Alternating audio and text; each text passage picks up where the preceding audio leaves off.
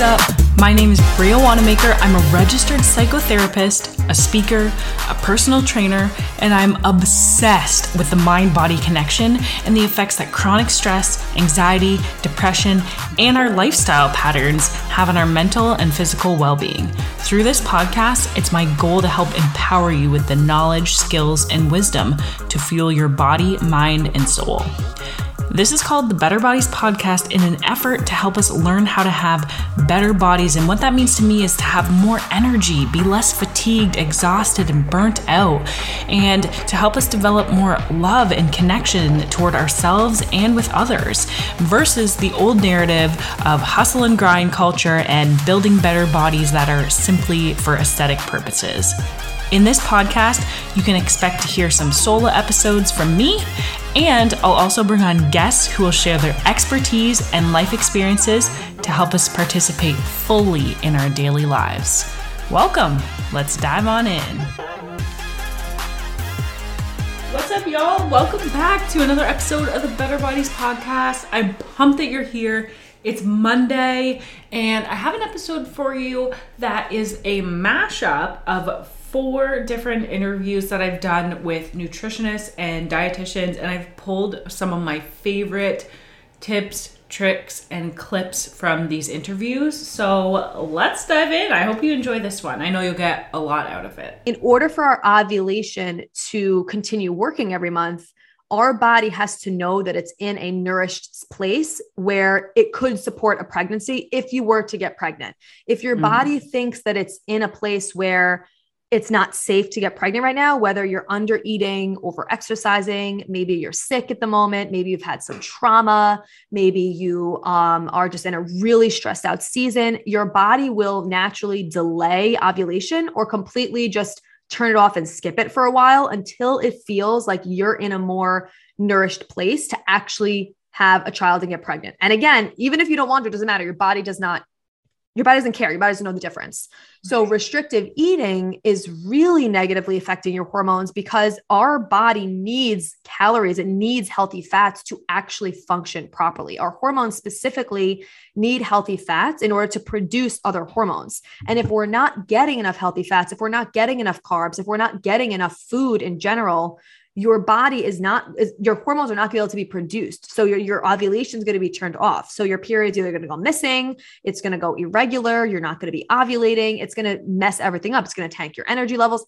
Oh, your hormones are the foundation of everything. They literally are chemical messengers that go throughout your bloodstream to uh, every organ tissue everything in your body to tell them what to do how to do it when to do it. So when there's a breakdown it affects way more than just your period. I mean, it literally affects everything in your body. So the restrictive eating, like doing too long of an intermittent fast or doing a lot of fast all the time or cleanses or not having any fats or carbs because you're afraid that you're going to gain weight is tanking your blood sugar. It's it's messing up your cortisol levels. It's messing up your production of hormones and it's it's such a huge cause of why people aren't getting their period. It was actually one of the reasons why I was not getting my period because I had recently gone vegan and I didn't know at the time that my body needed a lot, more healthy fats than I was getting because I was used to getting some fats and animal proteins, whatever.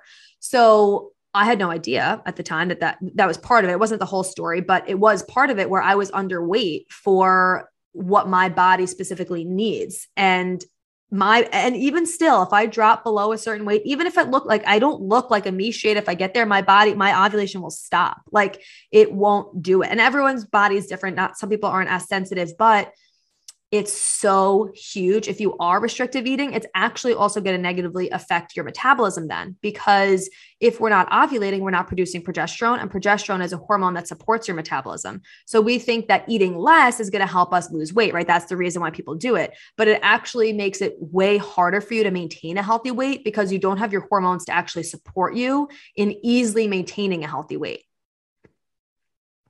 Oh my gosh. like, right now is so funny. I, I wish that this was talked about more often. Me too, girl.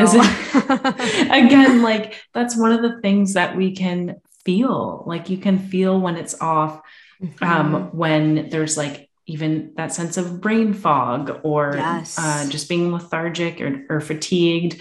I think that we could be feeling so much better if we were nourishing ourselves um, properly. So, yeah. how do you help clients with that who come to you and who are like, um, just it doesn't look like they're they're getting everything in their diet that they need? Yeah. So uh, I just talked about this, but definitely getting over the fear. A lot of people have a fear of fat of mm. eating healthy fats, right? We, we have this fear of fats and carbs, like, oh my God, it's, it's, you're going to gain weight. You can't have a carb. You can't, all these things.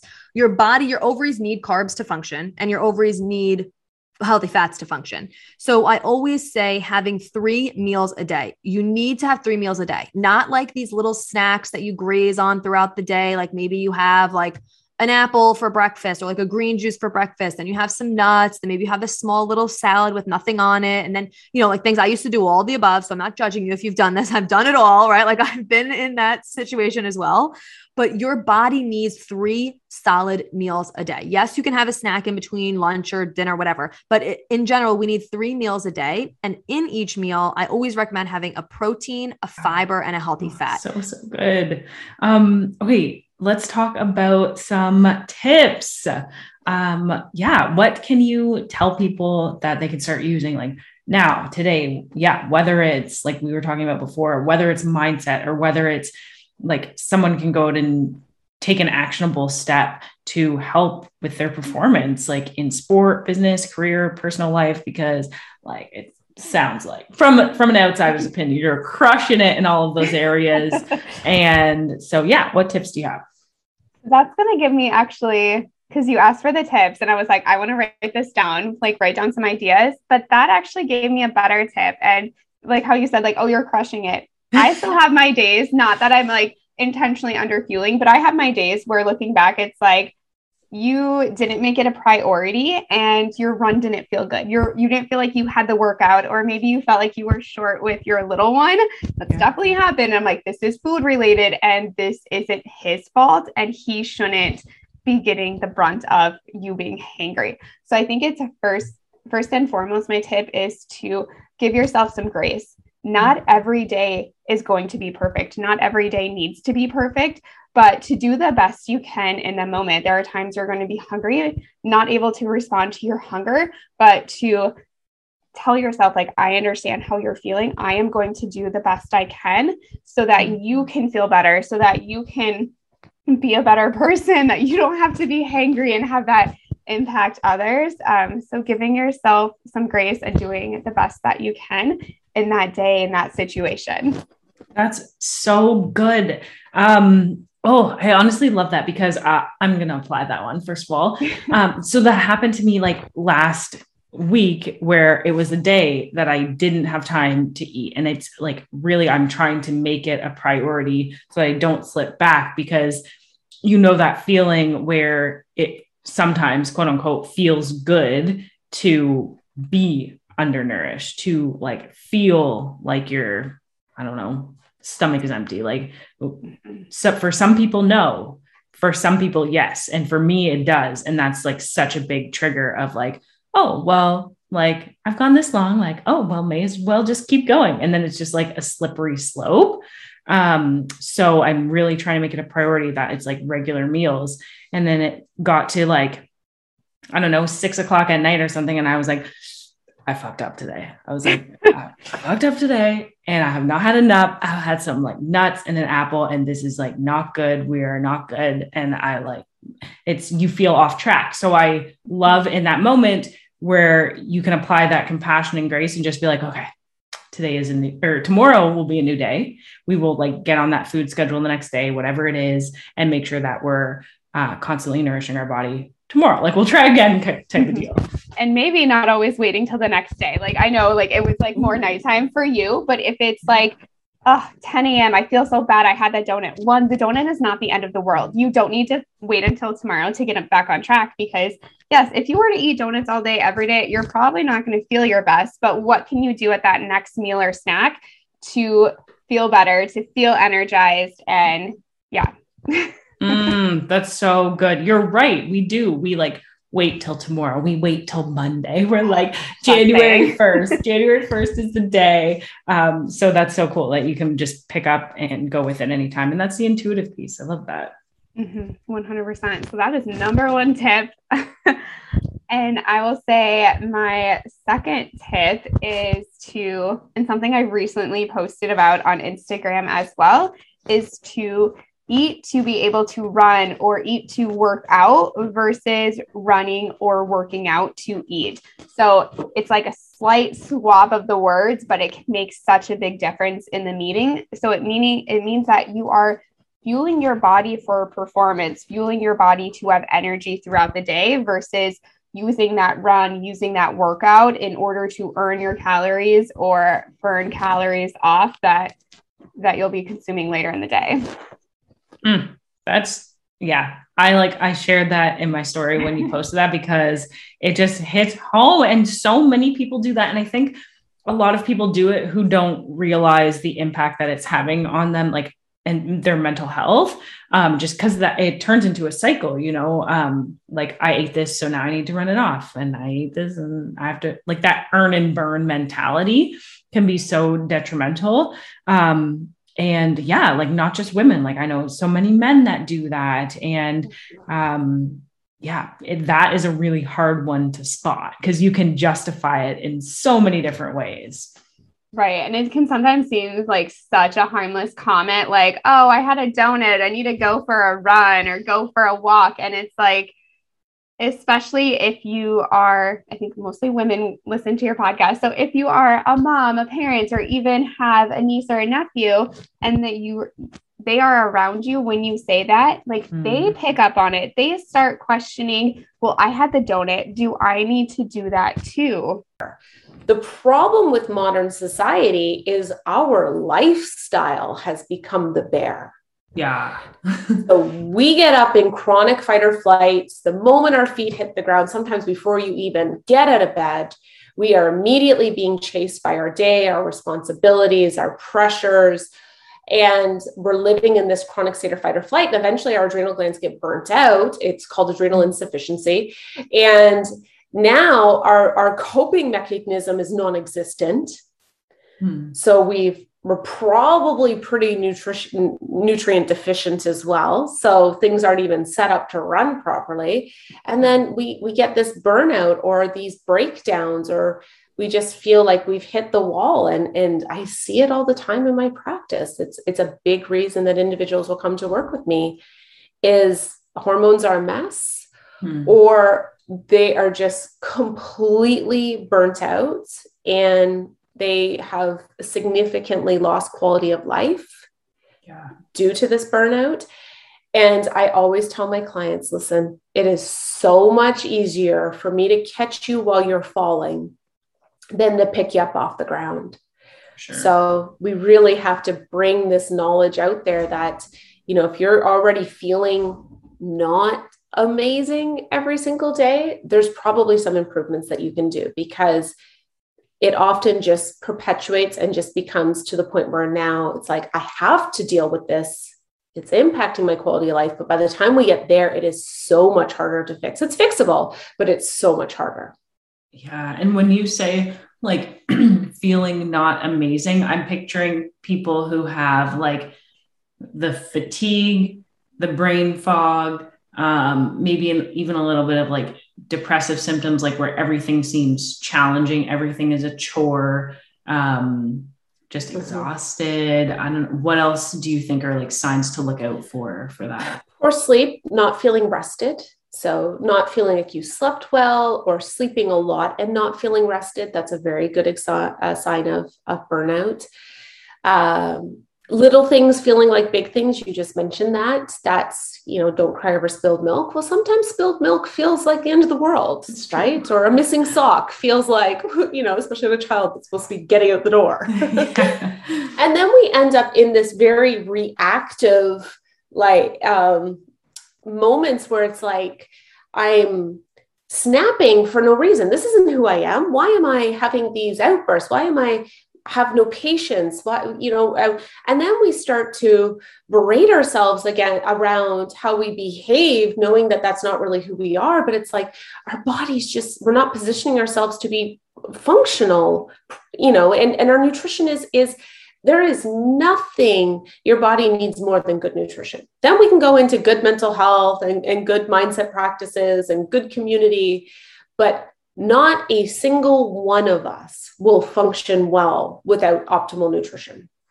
This this like these conditioned thoughts that we have and beliefs we have are just like they end up prison you know creating a prisoner out of us. And like really like it is normal to have sweets every day like normal eaters who people who are just like totally neutral around food. Like that's a lot of them integrate sweets all the time. There's also like some people who are, you know, more drawn towards the sweets. Some people are more drawn towards whatever, salty or other kinds of things. But like whatever it is for you, like it's important and valid and valuable to be integrating the foods that are really satisfying to you and not like fighting that, right? Because fighting mm-hmm. it, not only is it not necessary for your health and well being, um, but it's also going to totally backfire.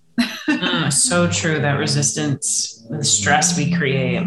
Um, what's something common amongst your clients that you see, or even in like your past work experience through going through all that, the eating disorders clinic, and then also the bariatric clinic? Like, what's something that everybody struggles with, like a majority of people? Yeah, I feel like I've, I've kind of touched on the, uh, a couple of them already, which um, would be like the obsessive thoughts about food, like thinking mm-hmm. about food all the time, just having it feel like you're always like either thinking about what you're going to have next or like what you should or shouldn't have, or whether that's good or bad, or you're like counting up your macros or your whatever, right? Like you're you're tracking it in some way. So like just having food being on your mind all the time. I also see this a lot again with body image of just like mm-hmm all of these body image triggers all around you, whether it's like the mirror, photos, Zoom calls, right? Like um, clothing that you're wearing, digging into a certain way, just having this like, like feeling like you can get no relief from the thoughts around food or, or body. Um, but the other thing I would say is um, a really, honestly, a really common pattern that I see with people's eating um, and just like yeah, struggles with food is that they don't eat enough early in the day. Mm. Maybe they wake up and they like, they're like, oh, like I'm not really hungry at all. Like, I guess I won't eat anything. Even if they're trying to practice intuitive eating, they're like, oh, I'm not really hungry in the morning, so I won't eat. Maybe they're drinking coffee or something like that, which is suppressing their appetite, even if it's not intentional. Um, but anyway, so this like not eating enough earlier in the day, and then slowly as the day goes on, like getting increasingly chaotic around yeah. food, maybe with like the big explosion being at nighttime when it's like just raiding the cabinets or whatever and feeling like you can't get satisfied. So I see that pattern mm. a lot with clients I work with and that's like one of the first things that we we work on addressing. I love that you brought that up. I feel like that's going to make so many people feel really good because the different clients that I work with um, and just even like throwing things out to my fam on Instagram um, one of the things people are always like, help with my late night snacking. And yeah, that's so. What do you suggest for that? Is there anything that people can like try today um, yeah. for that one specifically, the late night stuff? Yes. So the biggest problem I see with people in how they try to address it and how diet culture tells them to address it is you know, just don't keep those snacks around or like mm. just distract yourself or like go to sleep earlier, which is just like horrifying to me um, that you're going to like cut your day short to avoid food. Um, but it's sad because people feel like that's what they have to do to like get this under control. So it's like the mm-hmm. eliminate, it's the cut out, it's the resist, it's have the willpower, it's like distract yourself. What you need to do instead of that, because what all of all of that is going to increase your affinity towards nighttime snacking. It's going to make it even harder to resist. It's going to make it like even more chaotic. So instead of that, we need to address what is causing the nighttime eating. It could be various things. More than likely, it is partially due to you not eating enough earlier in the day, or you not eating consistently enough in the earlier part of the day, or you not eating enough satisfying food in the mm. early part of the day, right? Maybe you're eating like boring, like, yeah, I'll just like choke my breakfast down, doesn't matter. I'll have like a salad that I don't enjoy for lunch or whatever it might be, but you're not eating what's actually satisfying you. So of course, at nighttime when, you know, the whatever really highly satisfying foods are really accessible, of course you're going to eat all of them to a point of not feeling good because it's not about fullness at that point. It's about achieving satisfaction that you missed out on earlier. Yes. Um, So yeah, that's a big part. I think some other pieces, it certainly could be something emotional, stress related. But even if it is emotional eating, stress eating, whatever, the solution is not ripping away the coping skill of nighttime snacking. The hmm. solution mm. is addressing the stress and emotions directly. Thank you so much for listening. If you love this podcast, you know, you're picking up what I'm putting down. It would mean the world to me if you gave it a rating, five star rating on Apple Podcasts, because that helps other people get connected with the show and take in this information as well. And another great way that you can share uh, is by taking a screenshot of the episode on your phone, sharing it on social media, on your Instagram stories, and tag me in it so that we can get connected. And chat more about this. I would love to hear your feedback and to see if there's any information that you want to know more about or guests that you think would be great to hear from on the show. So, as always, fuel up, my loves, and we will chat again soon. Bye.